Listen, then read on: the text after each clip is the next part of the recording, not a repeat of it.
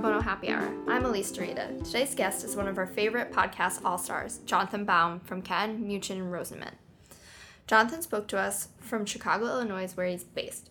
We hope you enjoy our conversation. Hi, Jonathan. Thank you for joining me today. My pleasure. So, we're going to jump right in. What were your early years like? Tell us about your background. Well, I grew up in first in the Hyde Park neighborhood of Chicago, and then in the Evanston, in Evanston suburb of Chicago. Uh, my father was a professor, and my mother was a high school English teacher. Uh, so education was very important in our family.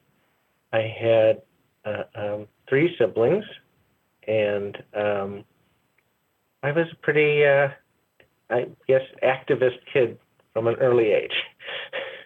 That's great. So, when and how did you decide to become a lawyer? I feel like that activism might have something to do with it. I actually can point to a very specific event. It's kind of weird. When I was in, I think, eighth grade, my parents took me to a play, a show. Uh, it was um, Henry Fonda in a, a one man show as Clarence Darrow. And I just saw that and I saw the opportunity to, to, to, to fight for the oppressed. And I said, okay, I want to be a lawyer. That's great. Is that what you sparked? That sparked your passion for pro bono and access to justice, or like how did you develop that? My passion for for pro bono for justice actually preceded my wanting to be a lawyer. Um, a lawyer, being a lawyer, was simply one way of pursuing it. I grew up in a very socially uh, social justice activist family. Um, my father was a Jewish refugee from Nazi Germany, and uh, my mother was also very active in causes. My mother was once on the in, uh, had her picture in the in one of the Chicago newspapers because she had um, chained herself to a tree as part of a protest to uh, prevent the destruction of this park.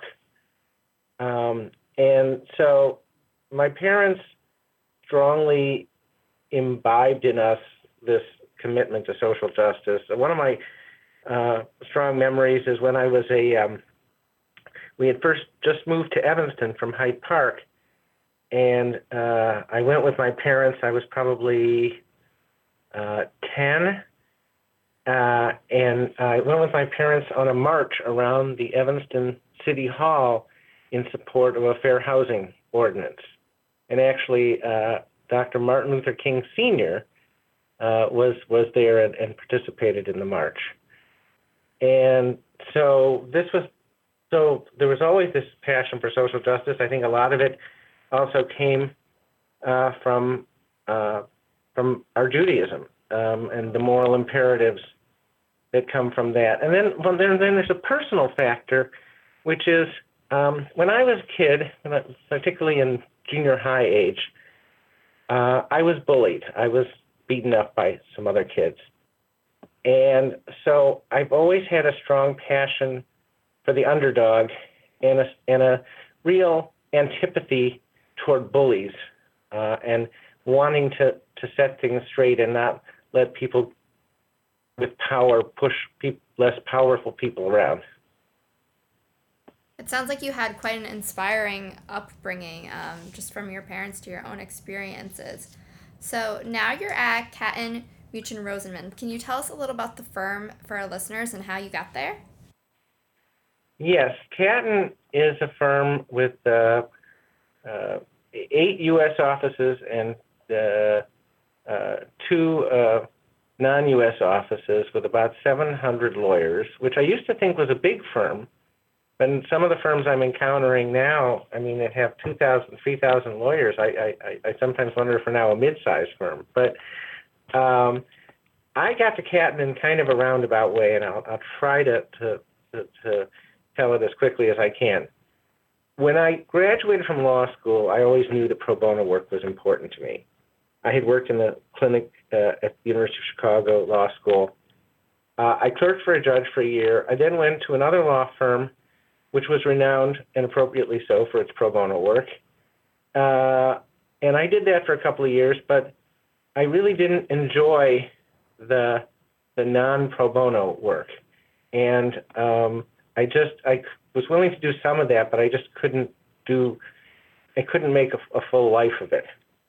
And then I uh, did a stint in the legal aid sector. I actually went back to the University of Chicago Law School Clinic and was a supervising attorney there for a couple of years.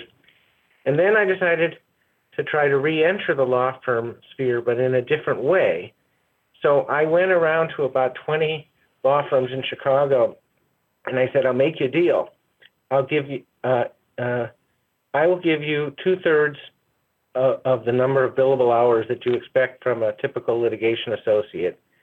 Uh, you pay me two thirds the usual salary, and let me set aside one third of my time for pro bono work." And um, uh, almost everybody turned me down, but uh, I only needed one job, and so another firm in town uh, they bought the deal, and that's what I did for five years, and um, uh, it it worked out for me. I thought it was a nice balance and everything, and then um, the problem was that I then came up for partner. And then they said, okay, if you want to be a partner, you have to give up this arrangement.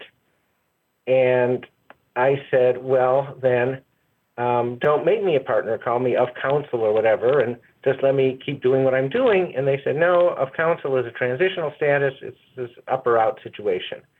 So I started looking around, and fortuitously at that time, uh, was looking for a way to kind of jumpstart its pro bono program. This is now 25 years ago. Um, and um, one of the ideas they were kicking around was bringing in somebody to run the pro bono program full time. So I thought to myself, well, what would be better than one third pro bono would be three thirds pro bono. So I put together something, a proposal for something I called Director of Pro Bono Services, and uh, I think there were only three or four in the country at that time, and certainly none between the coasts. And uh, I sold the idea to firm management, and they hired me to do it, and that's what I've been doing for the last 25 years. It's really interesting to hear kind of the origin story of a position like that because, like you were saying, there that really wasn't a thing, you know, when you were getting started in that position, and uh, now it, it's such a common role in law firms, and it must have been awesome to be kind of one of the uh, founders of this kind of role. Well, it's funny because uh, a couple of years ago, we, our firm was given a, the Pro Bono Publico Award by the ABA, and I was at the annual meeting and being handed the award by a woman who was a partner in a Boston law firm who I thought was around the same age as I was. And uh, she, as she gave me the award, she referred to me as the granddaddy of law firm pro bono leaders. And and and and I kind of winced. I mean, I couldn't couldn't she have said the dean of law school of law firm pro bono leaders or something like that? But yeah, it's it's it's uh, been a pioneer. So, kind of talking about pioneering something, uh, last time we talked, you told us about your amazing project with the Jose de Diego Community Academy, which started a legal clinic on site at the school with assistance from LAF in Chicago. Could you update us on this project? Yes, it's uh, it's been a great success. Um, we um, we just this spring, I think, uh, we or about we're, we we've just seen now um, around 500 clients since we established the, the clinic. Uh, it's grown tremendously in every dimension. In number of clients served, we, there were day, there were months in the early days when we saw maybe three, five clients. Now, we uh, every, at every one of our monthly clinics, we consistently see at least 20 clients. Uh, we've grown to take up more of the space in the school and, and uh, to, to make sure we have enough room, interviewing rooms for all our attorneys and, and, and space, waiting space for clients. Uh, we have expanded the uh, services that we offer in terms of the areas of law. Uh, we used to, at the beginning, do everything except criminal law and immigration. And we still don't do criminal law. But in the wake of what's happened in the last couple of years, we felt that we, and particularly serving a, working at a school that is in, in the heart of a uh, heavily Latino community, we said that we just could no longer ignore the immigration um, issues. And so we now do immigration counseling, and we, in fact, um, host, we, we ran, uh, we brought in another partner, the National Immigrant Justice Center, to help us do a, a Know Your Rights session uh, last year for uh, immigrants who might have, be having uh, contact with uh, immigration enforcement authorities. So I might be mistaken, but doesn't the clinic have an anniversary coming up? I can't. We remember. did. We uh, we we in April we had our fifth anniversary, and um, it was. Uh, I, I, I, I'm I'm so proud of it. I feel like it's my baby, my little baby that's growing up. And but I'm I, I'm so worried in the early days. You know, was this something that we could sustain? And I now feel like it's so firmly planted, uh, both in the firm and in the Chicago community, that um, it, it's here to stay, and I'm I'm very proud of that. Um, it's um, in fact also, by the way, speaking of, of, of em- emulation, and um, there are now, I think that LAF is about to open uh, its fourth uh, legal aid clinic in Chicago, uh, which is uh, neighborhood based that they're partnering with a law firm on, and uh, so we're we're really pleased to have been, you know, a role model. That's great, and it's definitely um, an amazing project. So, gonna pivot a little. You've worked on some very hot button relevant issues such as gun control, and I saw hate crime cases recently. In a time where issues such as these are very prevalent, what do you think about what is going on in the world currently? Well, it's hard to ignore the elephant in the room, which is Donald Trump. Uh, I like to tell people that there is this tiny, tiny silver lining on this big black cloud, which is that Donald Trump has energized, if not radicalized, the legal profession, as far as I can tell, both in my experience within our firm and, and, and talking to people in other firms. There are people, in, in, whether it's in areas of immigration or uh, the environment or whatever, they're the um, there are people who are not necessarily on the left, who are in the middle or even lean right or non-political, but lawyers, I find, not all, but but many, many, um, are so outraged at the assault on the rule of law itself that they are moved to action, and that's why you've seen all the people come out at the airports when the travel ban, and the lawyers, uh, you know, helping with addressing what's going on at the border. Um, there is uh, people want to help and people want to um, show that, that the law makes a difference and that the law is there to protect people. Um, and it's and, and I find this this enthusiasm both from the bottom up, that is, the, from the youngest associates clamoring to, to be engaged in this kind of work, to a level of support from our firm management, which is as high as it's ever been, and is saying, you know, you know, I, I mean, just for example, when when there was the uh, the the whole travel ban crisis, um, the chairman of our firm actually he called me and said, "What are we doing for the refugees?" So it's a very um, stimulating climate for pro bono work. The challenge for pro bono coordinators, especially, is that there is all this energy. People want to to help, and they're the most attractive pro bono opportunities are the most highly visible, sort of on the front lines. You know, of which you know being out at the airport is the most dramatic. One of our biggest challenges now is to channel all of this energy into a broader range of meeting a broader range of pro bono needs. So yes, there's a crisis at the border. Yes, there's, but people are still being evicted from their homes. People are still losing their social security benefits. People are still, you know, needing help with child custody issues, and so it's it's it's it's a real challenge to say to, to, to show lawyers that there's a lot of different ways in which they can help, which aren't necessarily going to get them on the news.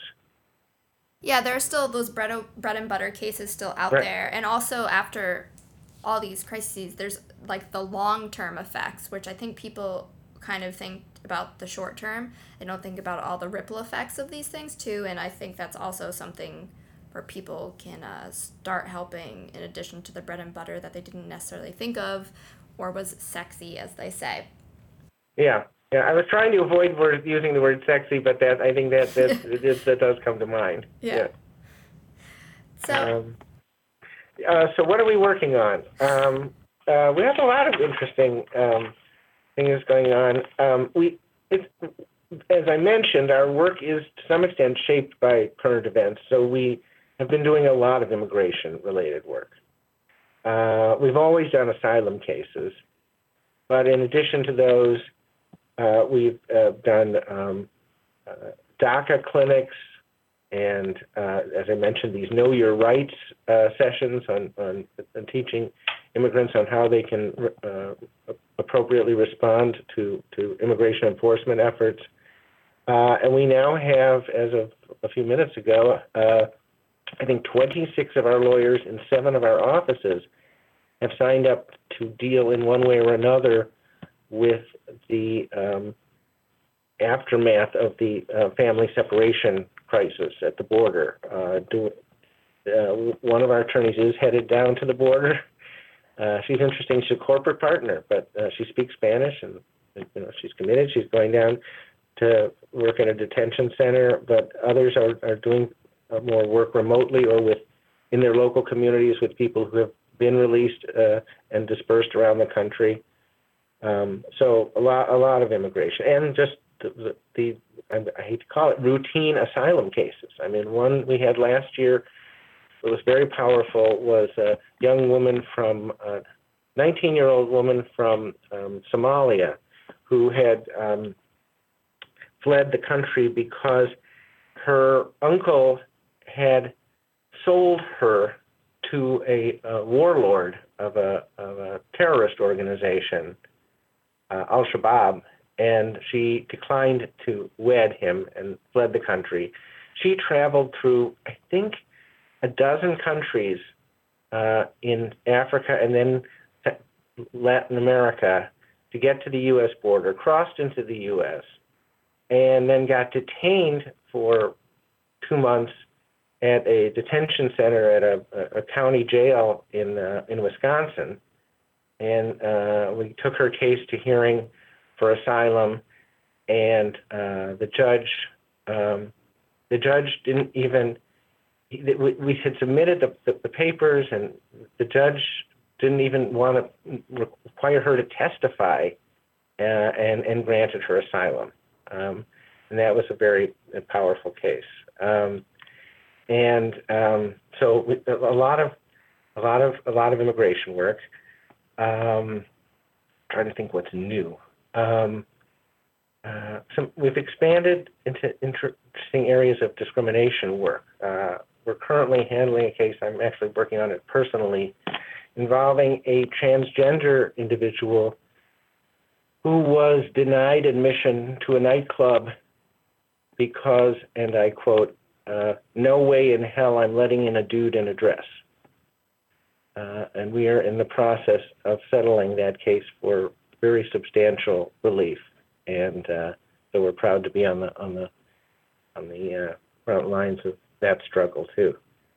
Uh, and then there's a lot of the work that comes out of our clinic uh, and and other similar work in our in our other offices. Uh, since we last talked, we had the wrap up of the clemency program in which um, uh, our attorneys were able to help uh, several individuals who had been sentenced to very long sentences for nonviolent offenses uh, get clemency based on the fact that today they would not be sentenced to that to the sentences of that length.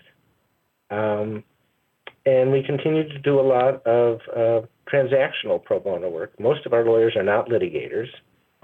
Uh, and so we do a lot of work with non, nonprofit organizations, uh, getting them incorporated, bylaws, and other governance work, uh, uh contracts. Uh, we do a lot of intellectual property work. one of our strongest departments in the firm in terms of pro bono participation is, is our IP practice. Um, and they've done a lot of work. Uh, often, again, I talked about sort of helping the, the little guy against the, the big bully, and uh, we've seen that in our IP practice, where some some small charitable organization uh, is threatened that, that they should stop using some logo or something that because it's similar to some gigantic corporation, and uh, we we go in and make sure that they have the right to continue to do what they've been doing to, to raise their funds. That is a great reminder that pro bono isn't just for litigators, which is something we talk about sometimes, but I do think that there's a lot of people who are overwhelmed because they're not litigators, but there is something for everyone. And just looking at your pro bono page, you guys do such a wide variety of cases, just like from the ones you just told us about. Uh, I think it's really exciting to keep kind of following up what you guys are doing. I think I want to say another great story about about expanding boundaries. So we have an associate who is in our um, commercial finance practice, who signed up with a program that we do in Chicago, uh, uh, where uh, we're part of a, a, a, group of law firms that regularly uh, staff the domestic violence courthouse in Chicago. And sadly enough, Chicago is it has enough domestic violence that there's an entire courthouse devoted to domestic violence, and and so one day a month is the Katten Day at that at that courthouse, representing principally women seeking uh, civil orders of protection against their abusers. So this commercial finance associate, so no litigation experience at all. He signs up to do this. He goes in, and his client is is, is a woman with three children who his husband, I'm sorry, I'm sorry, the, the father of the children um, had they had the children living in a homeless shelter, even though she was the mother was living with her fam with her family, and she thought that this was not you know was not a good environment for the children. And so we sought a protective order, and the judge denied the protective order because he said what she was alleging didn't amount to abuse. And then uh, this is on a Thursday. Over the weekend, um, this lawyer uh, in our firm uh, hears from his client who tells him that the father has taken the children someplace out of state, someplace in the, in, in Indiana, um, and uh, our my our guy does a little bit of research and discovers that con- concealing the location of uh, children is is is a form of abuse under the Domestic Violence Act. So he goes back into court on Monday morning and asks the judge, uh, goes on the emergency motion for reconsideration, uh, and explains that the that, that, that, that the guy has uh, taken the kids to some undisclosed location in in Indiana, and the, the judge grants the order of protection. So then the uh, this intrepid associate gets uh, his um, um, so he's got this order of protection in hand, but he's got to serve it. So he this he knows this guy is in this town in Indiana, but it turns out that the address the guy has given is is phony or it's a business or something or other. So the sheriff of the county in which this is located in Indiana says he can't he can't serve the guy because um, he, he just can't find him. So this associate says to the sheriff, he says, "Are there any homeless shelters in your county?" And the sheriff says he doesn't think so. So our associate does some more research and finds that there is indeed a homeless shelter in that county. And he gives the sheriff the address of the homeless shelter. The sheriff goes to the address, finds the father there with the kids, serves the father with the order, takes custody of the kids, and then a couple hours later they are reunited with their mother. And this is just a great story because and it's particularly a great story because this guy is not a litigator. He's a commercial finance lawyer, you know, but it shows you what you can do. Well, that's an amazing and powerful story. Yeah. Uh, so, we're launching a new segment on the podcast called Tell Us About Your First Time. Could you tell us about your first or one of the early pro bono matters that you handled? Well, this is by far not my first, but it was a long time ago, and, and I, I have to. T- it's my favorite pro bono case, so I'm going to tell you my favorite pro bono case. There was a church in the Chicago suburb of Schaumburg, and the Prince the Prince of Peace Lutheran Church. And Prince of Peace Lutheran Church wanted to participate in a local program for sheltering the homeless, which was called PADS, Public Action to Deliver Shelter. And the way PADS worked was that groups of um, houses of worship combined to provide nightly shelter during the winter for the homeless in their community. So there would be, so that say that the Catholic Church would do Monday night, the Lutheran Church would do Tuesday night, the synagogue would do Wednesday night, and so forth. So Prince of Peace Lutheran Church wanted to participate in this program. And so they signed up to do it. And then the village of Schaumburg told them to cease and desist, that if they that that sheltering the homeless would, would was in violation of their zoning status, and if they persisted in this, they would be subject to daily fines.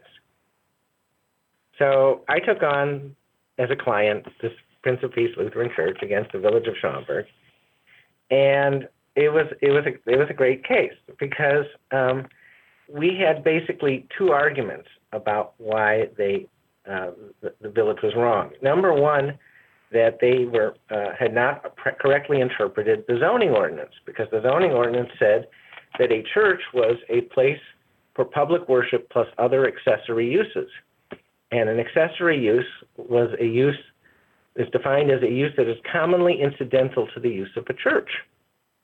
So at the hearing, we put on a professor of religious history who told about how throughout the ages, churches have sheltered people in distress. And so it is a commonly incidental use of a church. But we also argued that if they interpreted the ordinance so narrowly as to exclude this activity, that they would be violating the free exercise First Amendment rights of the church. And to support that, I got to do what every lawyer litigator dreams of, which is I got to put on a bishop as a witness. And I put on the bishop of the Evangelical Lutheran Church in America for the Metropolitan Chicago Synod. And I said, you know, Reverend, and I said, Bishop Hicks, does does the Evangelical Lutheran Church in America have a position regarding its member congregation sheltering the homeless? He said, Yes. I said, What is that position? He said, It's their spiritual duty. So then the um, the lawyer for the village of Schaumburg turns out she was a Lutheran and said that well that wasn't Lutheran kind of Lutheranism that she had grown up with, and they and, attempted to create this sort of theological dispute, which just played into our hands because one of the classic First Amendment violations is entangling religion. Um, but the most important thing that happened in the case was that um, the this was going to be decided first by the zoning board of appeals and then, if necessary, in court. So the um, uh, the the faith leader of every faith community in Schaumburg uh, signed a petition to the zoning board saying they should let the church shelter the homeless, and every member of the zoning board of appeals was a member of one of the faith communities whose leaders had signed the petition. So um, anyway, so they were in a in a tough spot. Um, and so what they ultimately decided to do was because they wanted to they, they upheld the ruling of the zoning administrator, but they immediately amended the zoning ordinance to list um, sheltering the homeless as a protected as a uh, as a uh, uh, protected use of, of, of a church. And then so it was, it was it was a fun case. It was great victory. It was a good cause. And then there was a final little piece to it, which was interesting. We had hired a, uh, a court reporter to transcribe the proceedings in the Zoning Board of Appeals because that was going to be the only record we would have if we had to take it to court. And she sent us uh, her bill for her services. And she said, I know you all are doing this pro bono, and I wish I could afford to do this pro bono, but I'm the sole support of my family. Um, but she said that she had cut her rate by one third as her contribution. And I was just so touched because it shows you that, you know, pro bono is contagious. and that really gets to people. So that's my favorite pro bono case. That's definitely a very heartwarming story. And then you have that added effect of like people crossing their religious lines to unite under this one cause just for I guess right. Right. spiritual cause. And that's also an amazing thing. So it's summer associate season and soon to be recruiting season for next summer. What advice do you have for law students slash lawyers who are just starting their careers? Well, one of the things that I, I, I stress to them is the importance of pro bono. Uh, a lot of law students um, are very public interest minded, and they, at least many of them, say they, they they're, they're interested in public interest careers, and most of them will not end up, at least in the near future, uh, doing full time public interest work for a variety of reasons. There aren't very many public interest jobs; they don't pay very well. Students have loans to pay, and so forth.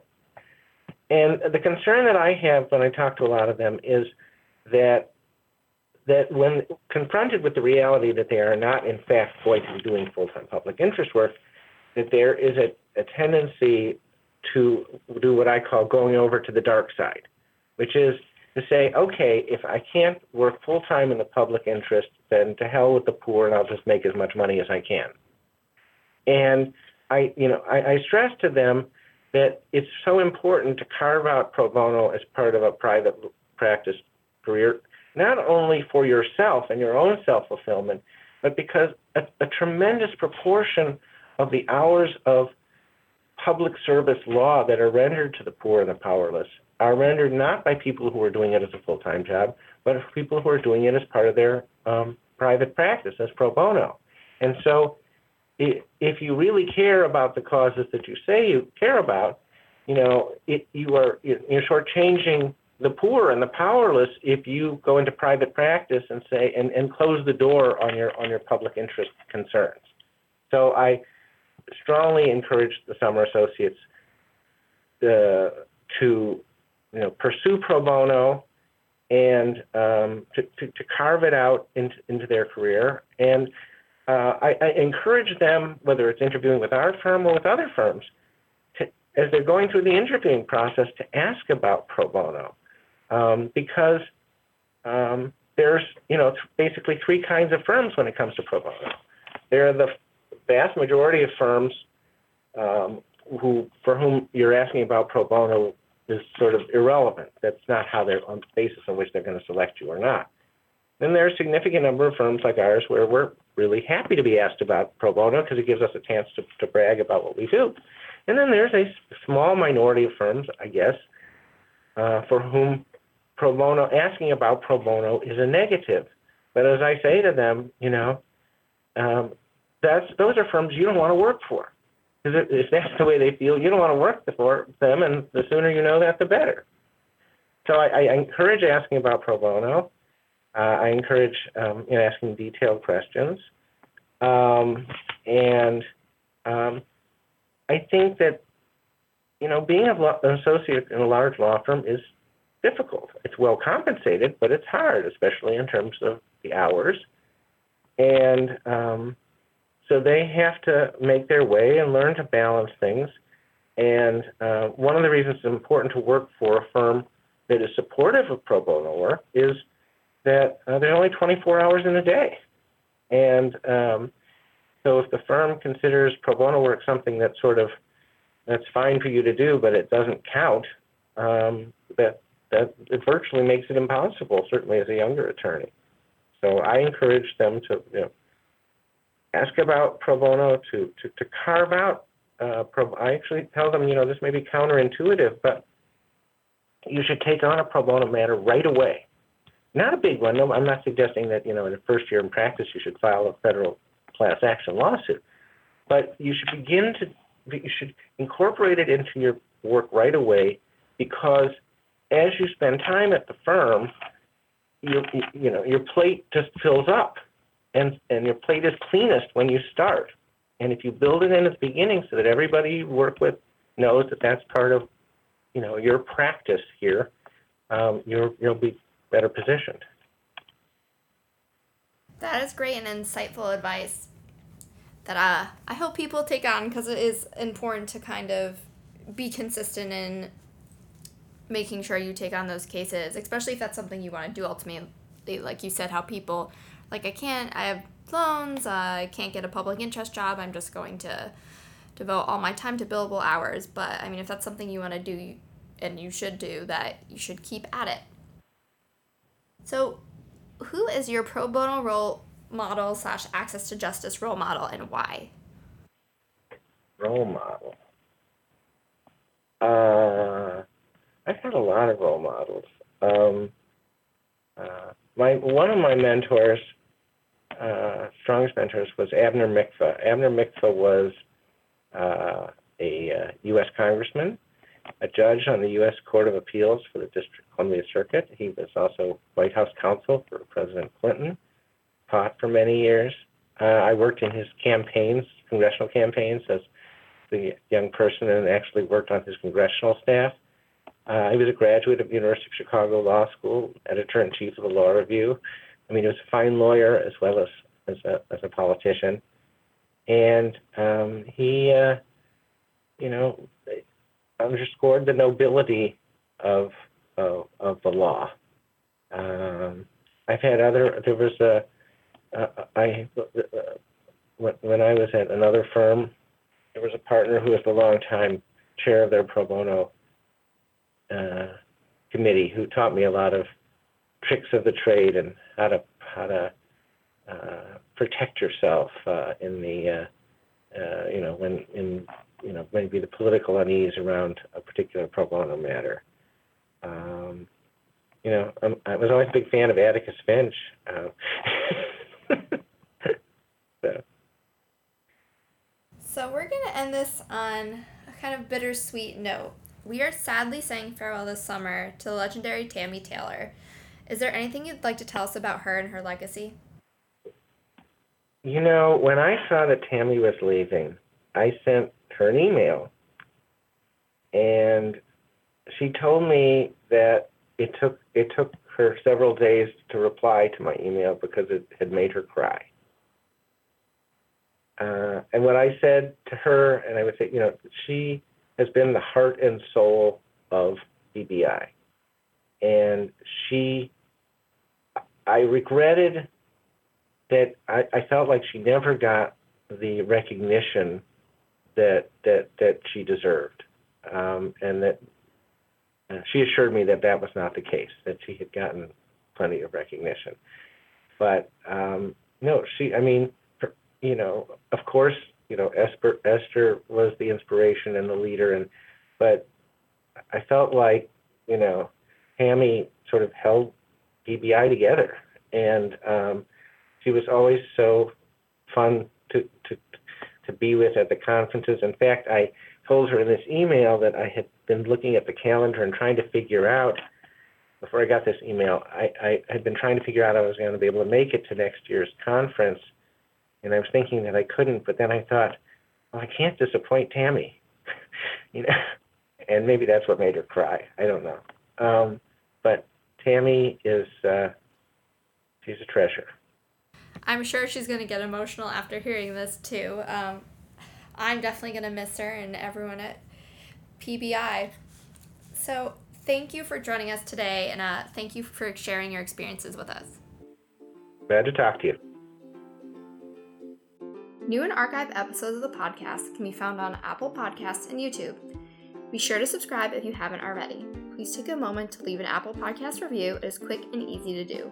We appreciate the feedback and help us make it easier for other listeners to find the show and expand the conversation about pro bono and access to justice. We'd love to hear from you. Send your comments, feedback, and questions to pro bono at probonoinst.org. Looking forward to the PBI annual dinner? The dinner will be held at Gotham Hall in New York City on Thursday night, October 4th. More information can be found on our website, probonoinst.org, or call Danny Reed at 202 729 6691.